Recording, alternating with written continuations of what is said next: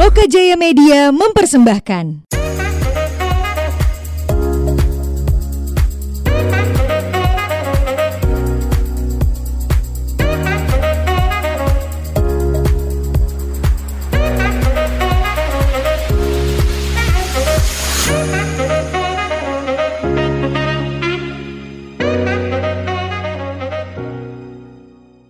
Welcome to Ngobrol di Podcast. This is your host Angga Baskara. Selamat tahun baru 2020. Ini adalah episode perdana untuk season kedua Ngobrol di Podcast. So, di episode kali ini aku kedatangan seorang perempuan cantik. Gak apa kalau mau ngomong, Jadi ngomong malu. aja sih. Ya.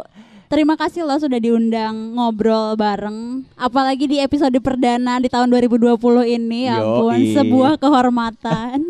Ini adalah benar-benar sebuah kehormatan juga buat aku pribadi ya. Jadi doi ini pengalamannya udah banyak sih. Lulusan di Sussex juga. Wah. Keren-keren. Kalau gitu langsung aja ini dia. Please welcome ada Hani Fauzia. Terima kasih. Yeay. Apa kabar Hani? Baik. Pertama kali tahu Hani ini dari Twitter ya. Iya, kita tuh mutualan yang beneficial ya. ya. I slid into his DM gitu. Ah, ah, ah, ah. Iya. Dan dan menariknya setelah lihat uh, profilnya Hani kayak wow ini keren sih. Aku juga begitu kok. Oh thank you. thank you. Jadi sebenarnya uh, siapa sih Hani Fauziah ini? Jadi kalau profile LinkedIn-nya tuh Mm. eh, I'm a part-time writer and full-time NGO worker, Mm. ceritanya gitu. Eh, jadi sekarang aku adalah project manager di di network. Mm-mm. Eh, di network itu adalah disabilitas disability network kalau dari judul Akronimnya nih. akronimnya. Ah, ah. Eh, tapi singkatnya di network ini adalah jaringan kerja disabilitas. Jadi ini tuh eh, semacam apa ya platform online. Kalau mungkin eh, kamu dan teman-teman tahu semacam ya banyaklah website untuk mencari pekerjaan ya kan. Kayak Nah, job seeker gitu ya. hmm, kayak job street ya. Oh job street sorry job Nah, street itu. tapi versi tapi disability-nya. khusus buat eh, teman-teman dengan disabilitas. disabilitas Ah. gitu. Jadi eh, selain punya platform ini di di network tuh kami juga eh, me- mengedukasi teman-teman disabilitas biar mereka siap bekerja. Juga kita mengedukasi perusahaan biar mereka tuh mau mulai eh, menjadi inklusif. Karena eh, dalam bekerja tuh yang penting kan kemampuannya kan, bukan Mm-mm. ketidakmampuannya. Iya benar benar benar. tapi kadang-kadang itu yang luput di masyarakat kita gitu. Makanya kita reach out juga ke eh, companies dan kayak apa ya mengajarkan gimana sih caranya biar bisa inklusif kayak gitu. Terus juga tentunya ke masyarakat luas kita pengen eh, mem- apa ya menciptakan eh, masyarakat yang inklusif ya salah satunya dengan kayak ngobrol di sini dan em, membuat isu disabilitas ini lebih mainstream sebenarnya gitu. Tapi sebelum kita bahas si di network ini sendiri, Hah? eh, kamu udah lama berkecimpung di bidang ini di dunia ini, Di disabilitas. ah, disabilitas. Jadi sebenarnya eh, pertama kali aku bersentuhan dengan eh, sektor disabilitas itu waktu Mhm. aku kuliah di UK. Oke di UK ya. Itu Ah. ambil eh, sarjana atau Itu master? master. Master. Jurusannya Media Practice for Development and Social Change. Mm-mm. Nah, waktu itu ada program magang, bukan magang sih tapi volunteering gitu. Mm-mm. Karena aku kan anaknya tidak bisa tidak sibuk. Oke. Jadi Sibuk mencari kesibukan. Sibuk adalah kunci Betul. kehidupan ya. Jadi eh, waktu itu 20 hours mencari per seven nih. jadi mencari kesibukan ternyata ketemu eh, satu program Mm-mm. namanya Stay Up Late. Eh, terus di program ini tuh ada volunteering eh, scheme gitu Oke. namanya Gig Buddies. Jadi itu tuh me- apa ya mematchingkan Mm-mm. eh, orang dengan disabilitas dan non disabilitas buat ngegigs bareng. Oke, nonton konser bareng. Betul, Wow. atau disco Atau atau, disco. apa pun kayak apa pun yang berhubungan dengan dunia malam karena di sana tuh orang dengan disabilitas punya eh, pendamping kan, ada kayak social workernya Ah, gitu. Tapi ah. mereka tuh shiftnya sampai jam 10 doang. Oh. Sementara sedih banget kan kayak nonton konser baru satu pint gitu minum bir, Mm-mm. terus udah harus udahan karena social workernya jamnya udah habis. Iya iya iya. Kayak gitu tuh, itu kan apa ya semua orang tuh berhak memiliki kehidupan yang dia inginkan gitu. Semua kan. orang berhak untuk mabok sih ya. Betul. Baru satu pint udah dilarang-larang Iya, iya. tuh gimana? Tapi termasuk eh, mencocokkan dengan pasangan eh, untuk date juga nggak sih? Eh, ada skema itunya. Oh ada. Heeh. Tapi kamu yang lebih ke Tapi aku ke gigs. gigs, gitu. Wow. Nah, Ini aku Jadi- pertama kali sih dengar ada ada apa namanya kayak pekerjaan gitu ya. Ini pekerjaan kan? ini volunteer, Volunteer sih ya? bentuknya. Tapi Oke. jadinya eh, aku dapat kayak kompensasi Uh-uh. eh, tiket misalnya. Oh, Oke. Volunteer yang eh, mencocokkan antara teman-teman disabilitas dengan non disabilitas untuk nonton bareng gitu. Iya, Di di sini kan ya Bali dan Indonesia ya nggak ada. Di sini tuh sebenarnya udah ada beberapa inisiatif yang eh ya mungkin menuju ke sana kayak misalnya eh, kalau di Bandung tuh dulu ada namanya bioskop Harewos. Jadi Oke. itu bioskop bisik. Jadi teman-teman tunanetra didampingi non tunanetra, mereka nonton bioskop, nanti eh, mereka kan mendengar. Terus adegannya di dideskripsikan sama teman yang melihat Oke. kayak gitu. Ya mirip-mirip. Nah, tapi ya intinya itulah eh, pertama kali aku berkecimpung Mm, di mm, sektor disabilitas. Mm-mm. Nah, setelah itu pindah ke Bali eh setahun lebih dua tahun. Tahun berapa sih pindah ke Bali? Pindah ke Bali itu aku lulus tuh kapan ya? 2017 akhir, 2018 awal. eh setelah itu nggak langsung kerja di disabilitas, Mhm. tapi di ada institusi riset dan segala macam gitu. NGO juga. NGO juga. Oke. Eh, tapi fokusnya ke riset. Heeh. Sampai akhirnya kayak aku merasa kangen untuk melakukan kerja-kerja kemanusiaan yang nyata gitu loh. Dan lapangan tentunya ya. Iya. Nah akhirnya berjodoh lah sama di network ini. Jadi tujuh bulan yang lalu aku baru masuk di network. Baru gabung di di network. betul. Wow. Dan yang membuat kamu merasa kayaknya di bidang atau dunia eh, mengurus teman-teman disabilitas nih emang emang cocok banget sama kamu itu apa sih? Hmm, kayaknya karena aku percaya sama apa ya, semua orang tuh berhak untuk setara sih sebenarnya Hmm. itu sih landasannya. Terus juga eh aku tuh ingat salah satu omongan eh pencetusnya Gig Buddies tadi program tadi dia tuh bilang eh, it is actually the society that Mhm. um, makes people disabled gitu. Kayak te- dan itu itu tuh kayak apa ya nempel terus di otakku gitu. Bener juga ya kita sebagai masyarakat loh yang bikin mereka jadi terbatas Dan kayak jadi minor. Betul. Iya, heeh. karena kalau kita eh, bisa inklusif, idealnya itu kan bukan jadi hambatan kan, gitu. Oke. Lalu yang menarik juga dari ini ya, apa namanya? Aku baca di LinkedIn kamu. Thank you LinkedIn. kamu adalah seorang writers juga, penulis lepasan. ya. Ah, ah. Hmm, Masih nulis nggak sih? Nah itu malu sih aku sebenarnya. Sepertinya itu harus aku revisi karena tujuh bulan ini aku tidak menulis apa-apa. Tapi sebelumnya tulisan-tulisan kamu kamu muat di mana dan ada ketertarik ada keterkaitannya dengan apa yang kamu kerjakan sekarang nggak? Eh kalau dulu sih aku sempat menghandle eh, rubrik khusus untuk remaja Mm-mm. di satu koran di Jawa Barat.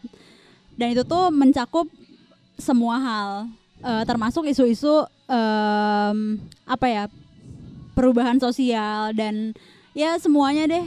Dan kayaknya setiap aku liputan yang berhubungan dengan em, kemanusiaan itu yang bikin aku kayak ini nih alasan aku pengen tetap nulis gitu.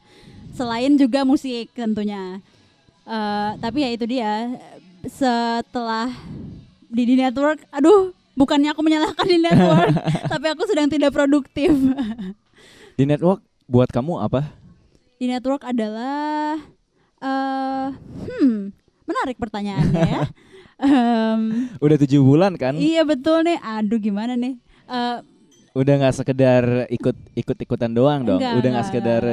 Aku eh, ngerasa main-main aja dong. Enggak, enggak. Aku ngerasa ini adalah em, apa ya wadah untuk aku bertumbuh sih sebenarnya. Mm-mm. Karena aku ngelihat akhirnya em, yang aku pengen eh, yaitu mengerjakan sesuatu yang impactnya bisa aku lihat Mm-mm. itu tuh ada di network gitu makanya aku sedang semangat semangatnya mengembangkan di network ini Kalau di network sendiri ini kalau kita nih ya aku pribadi ya juga baru tahu ada di network Hmm. karena kenal kamu kan.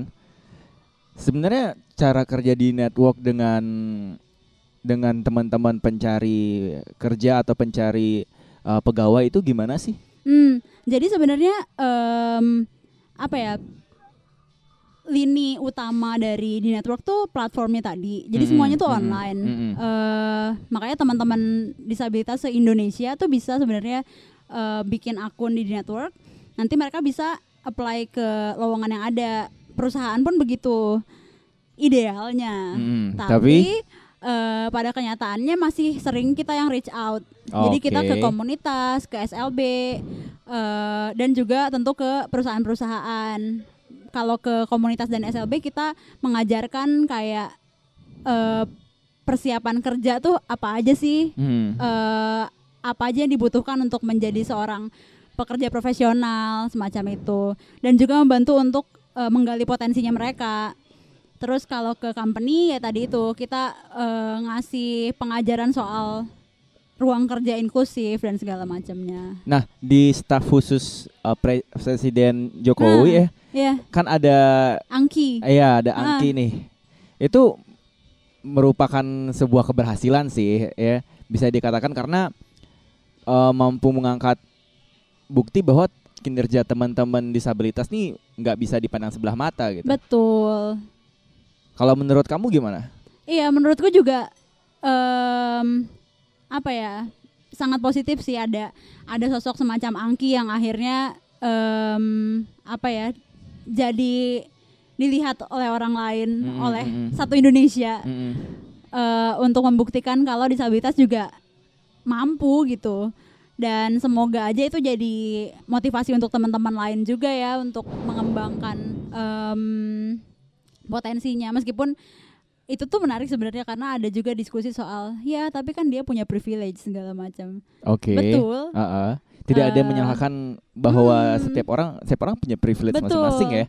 itu juga jadi ramai di teman-teman disabilitas Ah. gitu tapi eh, positifnya adalah itu kayak itu tuh bisa aja jadi em, poin awal pembuktian kalau Indonesia tuh bisa lo inklusif gitu Kalau negara lain di di UK deh, di Hmm. UK waktu kamu kemarin kuliah, Hah? itu eh, kira-kira teman-teman disabilitas udah dapat tempat atau masih banyak yang eh, seperti Indonesia? Jadi kalau di sana itu em, apa ya? Sangat sedikit teman-teman disabilitas yang masih merasa dia itu disabilitas. Ngerti nggak? Oh, ah, ah, ah, Karena ah. kayak misalnya kamu eh, tunanetra, Mm-mm. itu tuh udah ada layanan-layanan yang bisa kamu gunakan gitu. Fasilitas publik segala macam tuh emang menunjang buat kamu hidup selayaknya masyarakat pada umumnya gitu. Eh, kalau di sini kan banyak banget yang membatasi. Itu sih yang bikin sedih. Tapi ya itulah perbedaannya mungkin pem- perhatian pemerintah juga, terus juga kesadaran masyarakat juga, dan juga sistem pendidikan sebenarnya Oh, oke. sebagai guru nih. gitu. By the way, kamu come out gak sih kamu tuh guru di di sini? Di podcast ini ya. Eh kayaknya Atau aku membocorkan? nggak banyak ya. yang nggak banyak yang tahu kalau aku guru ya. Jadi em, kalau di sana tuh Ah, ah. hampir semua sekolah tuh inklusif. Oke. Jadi eh, anak-anak yang disabilitas itu ya apa ya ada di kelas-kelas pada umumnya aja. Jadi sejak kecil mereka udah sering berinteraksi antara disabilitas dan non disabilitas. Jadi ketika mereka tumbuh besar itu udah bukan jadi hal yang aneh. Jadi Ngerti udah kayak orang asing gitu iya, ya. udah nggak udah nggak canggung gitu Kalau di sini kan ih berinteraksi. apa sih pandangan iya, atau enggak, sinis ah, ya. bener. Ah, ah. atau enggak kayak kamu bingung aja nggak tahu harus gimana gitu kan berinteraksinya kalau di sana udah udah cukup natural karena ya dari kecil juga kamu terpapar oleh interaksi dengan teman-teman disabilitas Dan gitu. menjadi eh, difabel itu bukan sesuatu bukan tindak kejahatan maupun kriminal ya. betul kayak nggak nggak ada yang harus ada yang gitu, disembunyikan gitu, menjadi ha. difabel. betul Pola pikir yang seperti ini kamu temukan di Indonesia masih banyak nggak sih? Kayaknya sih dari teman-teman disabilitasnya sendiri tuh sebenarnya semangatnya udah oke banget. Hmm. semangat juang itu mantap banget gitu. Hmm. cuma ya itu nggak sejalan dengan eh, perubahan sosialnya. Em, kita yang non disabilitas pemerintah perusahaan itu sih yang masih banyak PR-nya kalau semangat teman-teman disabilitas sudah oke Eh, mungkin kemauan mereka untuk mengembangkan diri dan segala macam beragam ya ada yang udah sangat eh, berapi-api untuk mengembangkan diri masih ada juga yang kayak em, ya nggak terlalu semangat Mm-mm. tapi kan it happens to everyone kayak Iya, nggak uh-uh. nggak cuma disabilitas nggak sih Semuanya, Mm-mm, baik betul. yang non disabilitas maupun disabilitas. iya Pengalaman paling seru deh Han, ketika menghandle eh, seorang disabilitas dan non disabilitas bertemu untuk menyaksikan konser musik. yang yang yang paling Eh, eh, nggak bisa dilupakan. yang nggak bisa dilupakan adalah jadi kan kalau yang aku dampingi dulu dia punya eh, kesulitan belajar learning disability Oke, itu kayak intelektu dis- intelektual eh, disabilitas intelektual kalau Tapi semua- normal. eh physically Physically secara Normal. physically normal. uh-uh. eh, tapi dia secara intelektual eh, punya disabilitas jadi Hmm. cara belajarnya dia berbeda segala Hmm. macam nah eh, yang menarik adalah dia tuh fans beratnya Elvis Oke. jadi lagu apa pun dia akan joget Elvis Secara auto. iya terus kayak banyak orang yang masih em, mandang aneh gitu kan kayak ini Mhm. orang kenapa gitu tapi ya ketika orang nyadar karena kalau eh, Down syndrome terlihat kan fisiknya khas gitu Iya, kalau Down syndrome kelihatan Eh, banget sih. hmm. ketika Kalau ini orang-orang ini, ini Down syndrome dia Oh, Down jadi syndrome. kelihatan tapi nggak kentara gitu tapi Hmm. ketika orang-orang menyadari oh ya udah malahan kayak orang jadi dance sama dia terus em, nyapa dia gitulah interaksinya menyenangkan kok yang lucu em, di sini juga aku sort of menjalani hal yang sama kan kayak Hmm. mempertemukan eh, pencari kerja dengan misalnya perusahaan yang mau merekrut dia kayak kan ada interview nih di network tuh suka eh, mendampingi interview jadi kadang-kadang untuk perusahaan yang bener-bener nih belum pernah eh apa ya meng-hire disabilitas itu tuh proses interview akan sangat menarik karena mereka kikuk terus nggak tahu harus gimana Dua-duanya bingung nih. Bingung kedua iya kedua belah pihak sama-sama Mm-mm. ini ya. Terus sama ini juga ya. sih, Uh-uh. kayak penggunaan bahasa aja misalnya. eh teman-teman tuli itu menggunakan tuli itu sebagai identitas mereka. Jadi mereka Hmm. bangga dengan identitas tuli itu. Sementara kebanyakan orang di masyarakat kita menganggap kalau tunarungu itu istilah yang sopan. Padahal tunarungu itu eh, istilah medis. Tuna Oke. tuh rusak. Uh-uh. Jadi kayak kenapa aku harus diidentifikasi dengan kerusakanku gitu? Kenapa aku harus diidentifikasi dengan eh, medical conditionku? Kan harusnya nggak gitu kan? Hmm. Makanya ya udah panggil aja Tuli gitu karena itu me- memang identitas yang mereka pilih. Kondisi yang memang udah terjadi ya. Mm, dan mereka bangga dengan itu gitu. Termasuk tuna Eh. asmara. Aduh, gimana nih? Nanti itu kita bahas gimana? Enggak, itu Ah. secara sosial aja sih sebenarnya ya. Tapi menarik karena mempertemukan seorang di konser itu kan gampang-gampang susah ya. Iya. Ya kan? Eh, satu orang dengan orang lain selera musiknya belum tentu sama. Ah-ah. Nah, membuat keduanya bisa benar-benar satu selera itu sulit nggak ya? Sulit, tapi memang proses matchingnya juga menarik di sana. Mm-mm. Eh, jadi kalau kamu daftarnya di ini perlu swipe kiri swipe kanan nggak sih? Enggak juga. Ini tuh lumayan straightforward. Ah. Aku nggak suka tuh swipe kiri swipe kanan gitu. Nggak, nggak. Jadi eh, waktu kamu daftar jadi volunteer itu tuh ditanya selera musikmu apa, eh, band favoritmu apa. Kalau ada satu album musik yang akan kamu bawa ketika kamu harus ke bulan dan tidak Mhm. akan kembali lagi ke dunia ini apa gitu. Terus nanti matchingnya dari situ Oke. kayak gitu. Kalau untuk kamu sendiri gimana? Aku kayaknya sudah berubah sejak itu ya, tapi kayaknya dulu aku bilang em, album yang akan aku bawa adalah album taknya Sigur Rós Mm-mm. gitu. Terus eh, musik yang memang into sama kamu banget Iya dulu tuh kayak psychedelic gitu Ah. dulu ya. dulu. Terus ya gitu yang yang apa ya badiku juga sukanya Mm-mm. musik-musik begitu jadi kita Mm-mm. kayak sering ke em, acara-acara musik eksperimental noise gitu-gitu tuh Harusnya kemarin ke Ref Iya. Pasar dong. aku nggak punya temen di sini gimana aku nggak punya temen nge-gigs gimana dong Oke oke oke. Sayang banget ya. Wah. Ah, Jadi setelah eh, kamu ikut volunteering di UK, to- otomatis merubah pola pikir, cara cara cara pandang juga ya kan, hmm. Eh, selera musik. Hmm. Yang paling kentara kamu rasakan perubahannya apa? yang paling kentara perubahan yang aku rasa dari diriku sendiri kayaknya lebih ke menerima orang lain deh kayak aku tuh baru sadar kalau aku tuh penuh prejudis Oke. kayak kayaknya nggak tahu ya tapi kayak semua orang pun pasti punya anggapan-anggapan yang udah terkonsep di dalam diri kamu gitu Ah, ah. tapi ketika kamu ketemu orang baru atau ketemu eh, orang yang berbeda sama kamu Mm-mm. si prejudis itu kadang-kadang luntur seketika gitu loh. Jadi kayak anggapan-anggapan yang tadinya apa ya preconceptionnya di otak tuh em, hilang gitu. Dan akhirnya mungkin ya yang aku rasa eh, setelah itu aku merasa jadi tidak judgmental. Akhirnya. Akhirnya ya dulu juga nggak sejudgmental itu sih, cuma ya gitu deh. Ini baru baru dirasakan sekitar eh, tahun berapa? Em 2017 Setelah pindah atau ketika masih di UK? masih di sana. Masih di masih UK. di sana. Kamu berapa lama di UK? Jadi aku mulai kuliah tuh September 2016. Mm-mm. Akhir perkuliahan itu sebenarnya September 2017. Eh, jadi di situ beasiswanya di stop kan. Ah, ah, ah. Tapi aku masih punya visa sampai Februari untuk wisuda. Mm-mm. Nah, jadi dari jeda itu tuh selama jeda aku kerja di restoran sushi untuk menghidupi diriku. Oke. Akhirnya aku stay sampai eh, awal 2018 berarti. Dan langsung ke Bali Langsung ke Bali. dari UK. Ya pulang dulu lah ke Bandung, Bandung dulu. naruh barang. Ah, ah.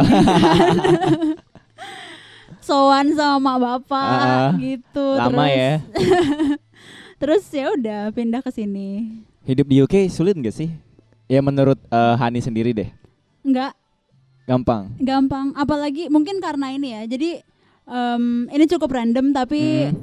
aku tuh baru dapat visa UK di hari keberangkatan pesawatnya. Jadi pesawatnya berangkat malam, aku dapat visa pagi-pagi Wow. karena aku seharusnya nggak ke UK. Ah, ah. tapi ke US Harusnya. harusnya dari eh, penyelenggara beasiswa tuh aku harusnya ke US Tapi tapi eh, kampus yang aku mau di US ternyata nggak punya program yang aku pengen mm-mm. akhirnya setelah perdebatan yang alot akhirnya dibolehkan pindah lagi ke pindah ke UK dan ngurus segala macam itu dalam waktu yang singkat em, ternyata sulit. Dan aku nggak dapet akomodasi. Jadi nggak ada tempat tinggal lah. Nyampe sana pun masih nggak ada tempat tinggal. Luntang lantung gitu kan nginep di tempat orang Indonesia. Eh, terus tiga hari aku bener-bener keliling kota nyari tempat tinggal. Kayak lihat di Facebook gitu kalau ada yang em, apa kamar dikontrakan terus aku datang hmm. ke tempatnya nanya kayak gitu-gitu sampai udah tiga hari itu nggak ada yang ideal karena itu tuh terlalu mahal atau kejauhan kayak gitu-gitu. Di hari ketiga pas aku memutuskan kayak ah udah nih kayaknya aku harus istirahat dulu rehat dulu baik hati dulu sama diri sendiri. Itu tiba-tiba aku ketemu pasangan suami istri. Suaminya orang Indo istrinya eh, orang sana orang British. Ah, ah. dan anak mereka baru pindah ke Bristol jadi mereka punya satu kamar kosong terus aku semacam diadopsi gitu di hari ketiga aku di UK Oke. jadi kayak proses asimilasinya tuh mudah banget gitu berkat mereka dan itu pun kayak random banget gitu Jadi benar-benar kayak ada mukjizat gitu ya. Bisa iya dikatakan sih. mungkin ya tapi tuh aku jadi takut setelah itu karena kayak aku ngerasa aku beruntung banget saat itu dan aku tuh nggak tahu gimana keberuntungan tuh bekerja di semesta ini jangan-jangan abis itu keberuntunganku ber- berakhir gitu kayak semua cadangan keberuntunganku dipakai untuk momen itu gitu tapi ternyata enggak masih ada kok momen-momen beruntung lainnya Oke. Balik lagi di UK masih nulis nggak sih? waktu itu? Masih Mm-mm. Di UK masih nulis. Mm-mm. eh waktu itu sempat kontributor untuk majalah Intisari kalau tahu. Intisari Sari. majalah ya, bukan lain-lain. Ternyata ada juga ya majalah namanya Intisari ya. Ada loh. Kirain minuman doang. Enggak. Kirain mabok doang Intisari. Ada majalah Intisari namanya. Heeh. Itu di Eh, UK. Di sini. Oh di sini. Ha-ha, jadi aku nulis untuk em, publikasi sini. Oh media online. Eh, enggak, cetak. Oh, oh cetak. Ha-ha. Heeh. Dia tuh apa ya anak perusahaannya apa ya? Lupa deh pokoknya nanti kamu googling. Intisari terus Kayak males banget gitu ya. terus em, kalau di UK nulis ya publikasi untuk kampus kayak gitu-gitu sih. Berarti sejauh ini UK so fun lah ya, menyenangkan ya. Menyenangkan. Ada yang bikin sedih nggak? Ah, kamu mah gitu. Biar biar balance ceritanya. bener bener bener. Hidup kan nggak nggak cuma seneng-seneng doang. Betul. Pengalaman paling sedih deh ketika kamu meng-hire eh, teman-teman disabilitas untuk dipertemukan dengan teman-teman non disabilitas Di sana di maksudnya. sana di UK. Em, di sana sih nggak ada nggak ada kisah sedih sih lumayan kayak ya fun fun aja gitu Heeh. palingan yang ada paling jengkelin mungkin nggak ada juga nggak ada. nggak ada palingan ini sih cukup bikin frustrasi karena eh, jadwal kereta di sana kan strict banget ya. Tapi kalau udah satu delay itu delay semuanya gitu kan. Oke. jadi ada satu momen aku harusnya ketemu dengan salah satu teman disabilitas. Heeh. dia naik kereta sendirian. Dia nggak punya handphone. Terus ternyata ada delay. Terus aku akan telat. Dan dia pasti udah menunggu di stasiun. Itu kayak frustasi banget. "Ah, harus gimana ini? Gitu. Tapi ya ternyata dia menunggu dan dia bilang dia hampir habis kesabarannya tapi karena dia pengen banget nonton konser jadi Dan terbayarkan. apa-apa. terbayarkan karena itu fun banget Oke. Ba datang ke Bali itu Mm. tahun 2018. ya Yang ada di pikiran pertama apa? Bali itu kampung kakek Oke. gitu. heeh. Em, terus aku memang sudah mengincar kerja NGO sih sebenarnya di Ah. Bali. Eh, terus juga nggak tahu ya, aku kayak sudah fall out of love terhadap Bandung gitu. Heeh. Jadi kayak kemarin tuh mau pindah lagi ke Bandung agak-agak Berat. berat. Terus mau mencari suasana baru, entah kenapa yang kepikiran ya udah deh ke Bali aja gitu. Ya udah deh ke Bali aja. Dan dan tinggal pertama di Tinggal pertama di tengah sawah di Ubud. Ubud ya. Kayaknya memang jadi ini ya kayak eh, stereotipe orang-orang luar Gitu ya? luar Bali yang mau pindah. Eh, pendapat kamu gimana sih soal aja itu gitu. kayak kayak orang luar Bali pindah ke Bali terus stay gitu gimana sih? Bikin sumpek sih. iya kan? Ya ampun maaf ya. Sebenarnya kalau pindah aja sih nggak apa-apa. Nah. Ah, masalahnya kalau udah pindah terus bawa kendaraan pribadi ya kan. Oh. Ya kan udah udah banyak nih eh, plat yang nggak cuma Bali doang. Iya iya iya. Udah mulai mulai mulai menjamur ya. ya udah mulai random lah huruf-hurufnya Iya ya. iya iya iya. iya. Dan itu aku untuk termasuk pelaku loh. dan itu aku pribadi sih ya nggak bisa menolak juga karena yang namanya ya Bali akan menuju seperti itu sih. Iya iya iya. Tapi aku juga agak ini sih kayak em, Kesal juga pasti ya. Bukan kadang. kesel Oh, tapi kayak kesel. lebih ke anjir lah gue tuh berkontribusi juga gitu sama Heeh. si kepadatan ini gitu. tapi ya mau gimana lagi ya Ubud soalnya memutuskan tinggal di Ubud itu kayaknya eh, mencari ketenangan atau em, ya udah sih gaya-gayaan aja lihat karena kebanyakan Heeh. ini maksudnya eh, yang yang aku tahu aja ya iya. kebanyakan teman-teman dari luar kota Hmm. dari luar Bali ketika pi- memutuskan pindah ke Bali kalau Hmm. nggak di Ubud Sanur atau Canggu Ah. kalau aku karena dapat kerjanya di Ubud sih oke Em, kayak aku juga selama dari kecil gitu ke Hmm. Bali itu ya paling ke Kelungkung dan Denpasar Mm-mm. aku nggak tahu Ubud Mm-mm. mungkin pernah sekali dua kali ke Ubud Eh, tapi itu bukan tempat yang punya makna tersendiri buatku bukan oh bukan yang bukan yang zen ah, kenangan gitu. banget gitu ya enggak enggak Em, tapi maksudnya aku bukan bukan salah satu yang meromantisasi Ubud sebagai tempat yang tenang dan mencari kedamaian segala Mm. macam gitu tapi ya kebetulan aja aku dapat kerjaan pertama di Ubud dan juga dapat eh, kosan pertama literally di tengah sawah sampai eh, dan agak jauh gitu. Jadi bukan di Ubudnya sih di Kemenuh. Oke, heeh. sampai kalau ada teman-teman yang berkunjung dari Jakarta dari Bandung gitu tuh sampai mereka nanya Han lo nggak apa-apa kan? gitu. Kayak ada masalah apaan? Kayaknya gitu. jiwanya terguncang banget gitu ya. Kayaknya gitu. Terus kayak enggak kok beneran nggak apa-apa gitu. Tapi ngebayangin gak sih tinggal di tengah sawah setelah pindah dari oke UK negara yang maju ya kan? Ah, eh, peradabannya dikatakan le- bukan nggak dikatakan sih memang kenyataannya lebih maju dari Indonesia Iya, dan dari Bandung yang memang eh, salah satu daerah yang padat juga gitu iya, iya. pindah ke tengah sawah yang bahkan di Bandung pun kamu nggak pernah tinggal di tengah sawah gitu Enggak sih bener juga. Enggak tahu ya, aku tuh nggak kepikiran gitu loh. Jadi kayak semuanya dijalani aja karena mungkin cepat ya. Mm. Jadi aku nggak punya banyak waktu buat berkontemplasi gitu. Jadi ya udah dijalani aja terus baru kalau sekarang berkaca baru deh. Iya ya, cukup ekstrim juga ya perubahan dari satu tempat ke tempat Ah. lain ini gitu. dan ini benar-benar langsung lit- literally sawah Sawah, sawah banget, di sawah tengah banget. sawah. Oh.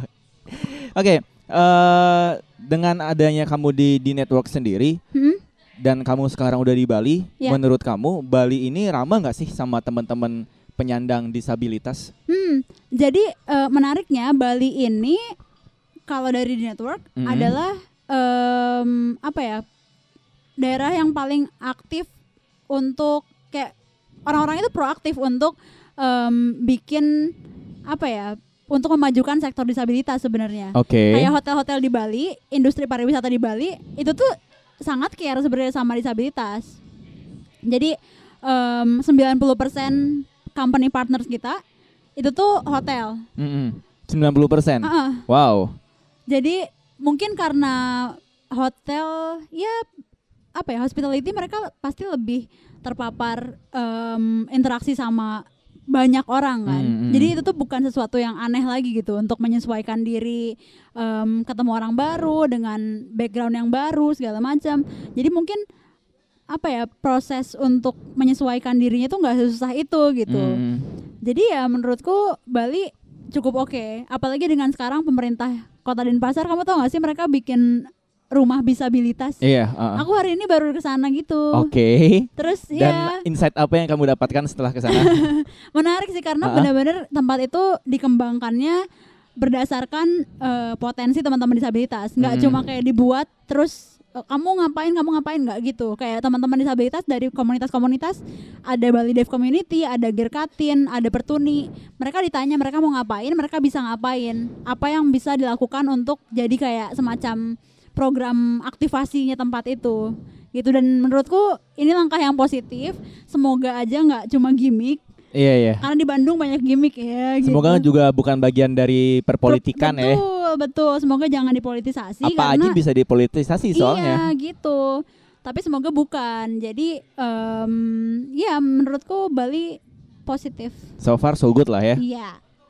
Kalau di eh, presiden kepresidenan ada Angki kalau di Bali khususnya di network ada ini enggak sih teman-teman disabilitas yang modelnya jadi role model nih Hmm. untuk teman-teman disabilitas. kalau di Bali sebenarnya banyak ya dari komunitas-komunitas tuh pasti ada sosok yang menonjol gitu Ah, ah. Nah kalau di network sendiri yang aku banggakan tentunya adalah salah satu timku.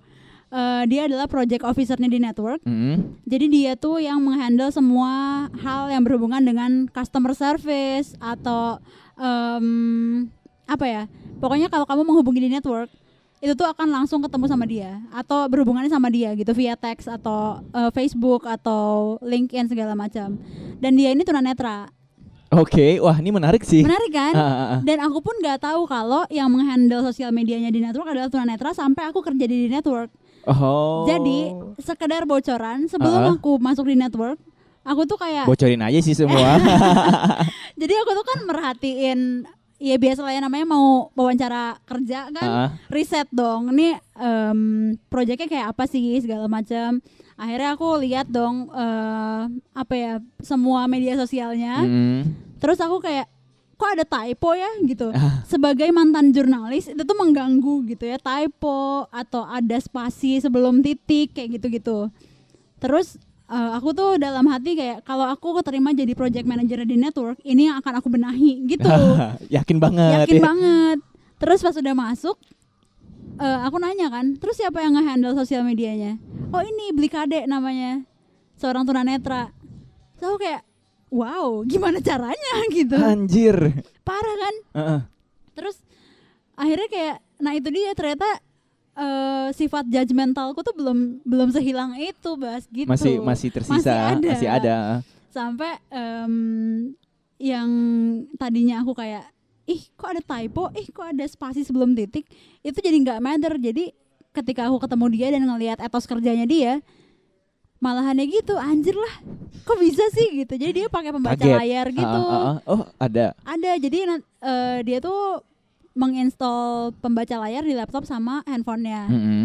jadi dia pretty much bisa melakukan semua hal di laptop dan handphone seperti yang bisa kita lakukan Seperti orang pada orang normal pada umumnya. Ah, seperti non disabilitas. Wow. Itu caranya gimana ya? Jadi si pembaca layar itu yang membacakan apa ada yang ada di layar. Mm-mm. Nanti em, kamu tinggal mengetik atau menekan apa yang ada di layar. Jadi kayak kalau misalnya nih beli kade kan setiap hari pulang pergi kantor eh, naik ojek online. Mm-mm. Dia memesannya ya pakai handphonenya aja biasa. Jadi nanti ketika dia sentuh layar eh, handphonenya itu di dibacain gitu. Ini aplikasi apa? Ini aplikasi apa? Kalau udah jarinya di aplikasi yang dia mau ketuk dua kali, aplikasinya kebuka. Oke. Kayak gitu. Jadi kalau cuma diketuk sekali itu akan mengeluarkan Eh, semacam dia akan tanda ya. Heeh, dia akan kayak kayak ngebacain itu aplikasinya apa gitu. Kalau mau di mau dibuka aplikasinya klik dua kali. Ini Gitu. Gojek gitu. Heeh. Oh iya iya Gitu. iya. iya.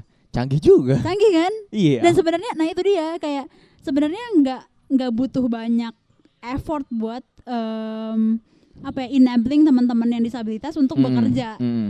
Software itu gratisan gitu. Semua company kalau mau ya install itu kalau emang pengen inklusif dan pengen mulai eh, mempekerjakan disabilitas ya. Misalnya tunanetra nggak banyak penyesuaian yang harus dilakukan. Cuma ya itu alat juga cuma itu doang.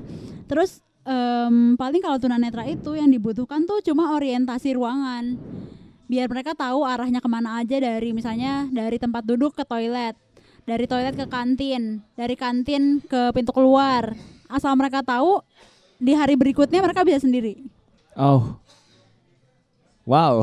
iya ternyata nggak seribet itu Ini di luar yang aku bayangin juga sih karena ya to, to be honest aku nggak pernah menghandle uh, Hmm. project seperti ini dan Hmm. ini kayaknya kalau dicoba menyenangkan sih ya. iya Kayak- Boleh lah next lah barengnya. boleh boleh banget nah, eh yang menarik dari Hani ini adalah kamu tertarik kepada kematian nih. betul Ini aku sempat highlight juga sih ya di LinkedIn kamu. ya Kayak kamu benar-benar se sumringah itu gitu tentang berce- apa eh, membahas kematian. Jadi sebenarnya buat ya ya hidup lahir hidup mati itu adalah Hmm. perayaan ya. Hmm. Kalau kema- kamu sendiri kenapa sih bisa sampai se- Tertarik gitu. tertarik itu sama Hmm. kematian itu? awalnya sih karena aku tumbuh besar di keluarga muslim Mm-mm. Em, ketika orang ngomongin kematian di Islam itu agak canggung karena yang yang akan dibahas adalah surga dan neraka. Kalau Oke. kamu bahas surga dan neraka, kamu akan membahas apakah orang itu orang baik atau bukan. Kamu percaya nggak surga dan neraka? Itu konsep cuy. Gitu. Ah, kamu. Nah, konsep yang diimani banyak orang dan mungkin saja benar kan. Ah, ah, Oke. Em, tapi Nggak terduga kan pertanyaannya?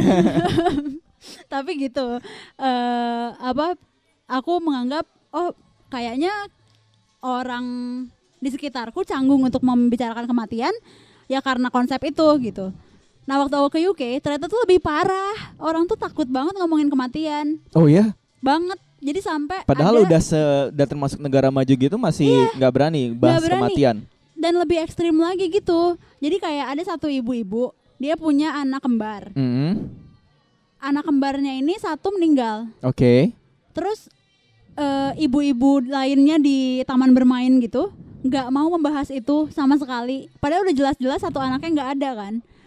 Itu nggak dibahas. Terus katanya dia kalau ketemu orang di supermarket orang tuh menghindari dia gitu nggak mau ngobrol sama dia karena nggak tahu caranya gimana untuk membahas kematian itu jadi sedetach itu orang-orang sama kematian Setakut itu. takut itu Ya, padahal Dan- orang Indonesia makanya uh, mati. iya kan nah terus ya elah kemarin baru aja mati. gitu terus katanya di sana tuh sampai di kelas-kelas gitu ya Ah. ini mungkin inspirasi kamu juga sebagai guru gitu lagi jadi di sana tuh em, mungkin kamu pernah lihat di TV-TV kalau eh, di kelas-kelas tuh suka ada ikan ikan koi gitu Mm-mm. peliharaan kelas gitu itu sebenarnya tujuannya adalah mengajarkan konsep kematian kalau ikan itu mati gurunya tuh harus kayak mem- membahas itu gitu ikan kita mati nih kematian itu apa sih kayak gitu tapi kebanyakan guru malah membeli ikan baru dong demi menghindari Obrolan itu. pembicaraan itu, Heeh. nah akhirnya aku ngobrol kan sama em, namanya selebran jadi kalau di sini ada apa ya mangku. Kalau yang memimpin Mm-mm, upacara mm-mm, mm. kalau di Islam ada Pendeta, ustadz uh, gitu uh. pendeta. Di sana tuh ada selebran namanya. Jadi selebran ini tugasnya memimpin upacara non agama jadi kayak upacara kematian tapi nggak mau eh, religius manggilnya selebran gitu. Mm. akhirnya aku ngobrol sama dia dan dia bilang isu ini tuh separah itu sampai orang tuh berani bayar ribuan pound di umur 50-an gitu. Dia bayar em, apa namanya ya pokoknya orang yang nantinya akan mengurus kematian dia. Dia bayar beribu-ribu pound agar merasa secure gitu. Jadi kalau gue mati ada yang ngurus nih gitu. Karena em, sama keluarga kan nggak sedekat eh, Asian family kan. Iya. kayak gitu. Jadi Karena lebih makanya cuek ya keluarga di sana ya. makanya jadi aku ngerasa kematian ini tuh em, cukup fascinating gitu kenapa sih orang tuh setakut itu ngomongin kematian padahal Mm, mm. eh, ya kematian tuh cuma salah satu bagian dari hidup yang semua orang tuh bakal mengalami gitu fase ya. iya Mm. kayak harusnya tuh kita lebih menormalisasi ngomongin mati gitu loh menurutku ya Mm. Wow, aku baru tahu sih kalau ternyata Inggris eh, segitunya UK termaksud eh, maksudku benar-benar setakut itu sama kematian gitu. iya mungkin juga karena mereka nggak religius juga Ah, Oke. karena ya itu tadi aku kira dengan punya agama kita jadi takut ngomongin kematian karena ada konsep-konsep di belakangnya itu tapi ternyata ketika kamu nggak beragama dan nggak punya nilai-nilai yang dipegang Mm-mm. itu justru lebih menakutkan karena apa setelah ini gitu Mungkin eh, teman-teman di sana kalau dikasih baca buku-buku asap ya, iya bener. Yang aku baca waktu kecil gitu kan, atau suruh nonton sinetron-sinetron ah. Indosiar gitu ah, kan. Kayaknya nggak berani deh. makanya nanti mereka takut. Wah, kayak tontonan tontonan Indosiar tuh bakal jadi tontonan paling dilarang di sana ya. betul. Berarti itu mental kita tuh udah kuat banget loh sebagai orang Indonesia dalam menghadapi kematian. Ini yang yang yang menarik, kamu pernah nggak sih eh, berpikiran bahwa akan ada orang yang cheating kematian gitu? mungkin ya Heeh. karena sekarang kan em, lagi dimulai nih orang-orang bereksperimentasi dengan eh, chemical segala macam Mm, gimana mm. sih biar orang tuh bisa hidup lebih lama gitu Mm-mm. tapi menurutku itu nggak nggak natural sih kayak ya udah sih kalau sudah saatnya mati ya udah ya Kalau kamu ditawari hidup abadi mau nggak? enggak Nggak emang mau mau Enggak, ya kan nggak mau jadi immortal. iya karena Kenapa? bosen cuy ya nggak sih apalagi gitu Heeh. nggak tahu deng ya kalau aku sebagai aku yang sekarang gitu ditawari hidup selamanya gila takut banget mau apa lagi coba Jadi eh, bakal lihat semua kejadian sih. iya terus Ya. kayak terus-terusan ditinggal orang mati kan Mm-mm. terus nanti kamu tinggal sendiri gitu Itu Wow, gimana coba Itu sedih sih. makanya Tapi pernah kamu publish nggak sih eh, tulisan kamu yang tentang kematian? jadi si tentang kematian nih tesisku Mhm. masters tapi Mhm. ada dokumenter pendeknya gitu di YouTube Mm. namanya Redefining Death lah jadi promosi Nggak apa-apa. Defining Death. Heeh, jadi ya gitulah mendefinisi ulang kematian. Jadi aku mengambil eh, sudut pandang orang-orang yang punya em, sudut pandang berbeda terhadap kematian. Mm. Jadi yang satu dia em, suaminya, no partnernya eh, sakit kanker dan dia memutuskan untuk agar suaminya dirawat di rumah aja dan dia kayak menemani benar-benar sampai suaminya meninggal. Oke. Dia bilang dia masih ingat um, the last kiss that he gave sebelum meninggal. Dan menurut dia itu proses yang sangat beautiful gitu. Karena kayak itu tuh human contact dan gimana sih rasanya kayak kamu peduli sama orang sampai dia mati kamu lepas gitu. Itu menurut dia sangat indah. Terus ada juga eh, satu project namanya Brighton Death Forum. Mm-mm. Ini forum khusus untuk membicarakan kematian. Karena ya gitu tadi kebanyakan orang terlalu anxious buat buat ngomongin kematian Jadi di sampai dibikin klubnya sendiri sampai ya. dibikin klubnya. Ada juga em, sekelompok paduan suara Mm-mm. yang bisa dipanggil ke eh, sisi tempat tidur kamu ketika kamu mau mati. Oke, wah ini Kamu belum nonton filmnya ya Baskara? enggak. ini keren sih. Wah, boleh Gitu. boleh boleh nanti di share eh, filmnya ya. Boleh, boleh, boleh, boleh.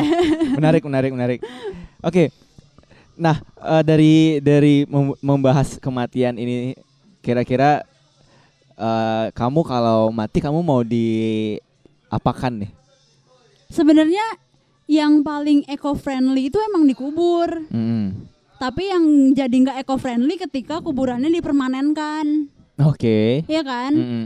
Eh, jadi sebenarnya aku pengen dikubur aja sih. Tapi kalau bisa ya udah jangan dipermanenkan dan dijadikan kayak apa kek ditumbuhi tanam-tanaman gitu. Mm-mm. Maunya sih gitu. Terus kata tapi ada ada lelucon dari temanku waktu zaman jadi wartawan gitu dia bilang kalau aku mati terus dikubur nanam kopi itu eh, bagus katanya karena aku kebanyakan minum kopi. Jadi nanti akan subur dan kopinya rasanya strong gitu.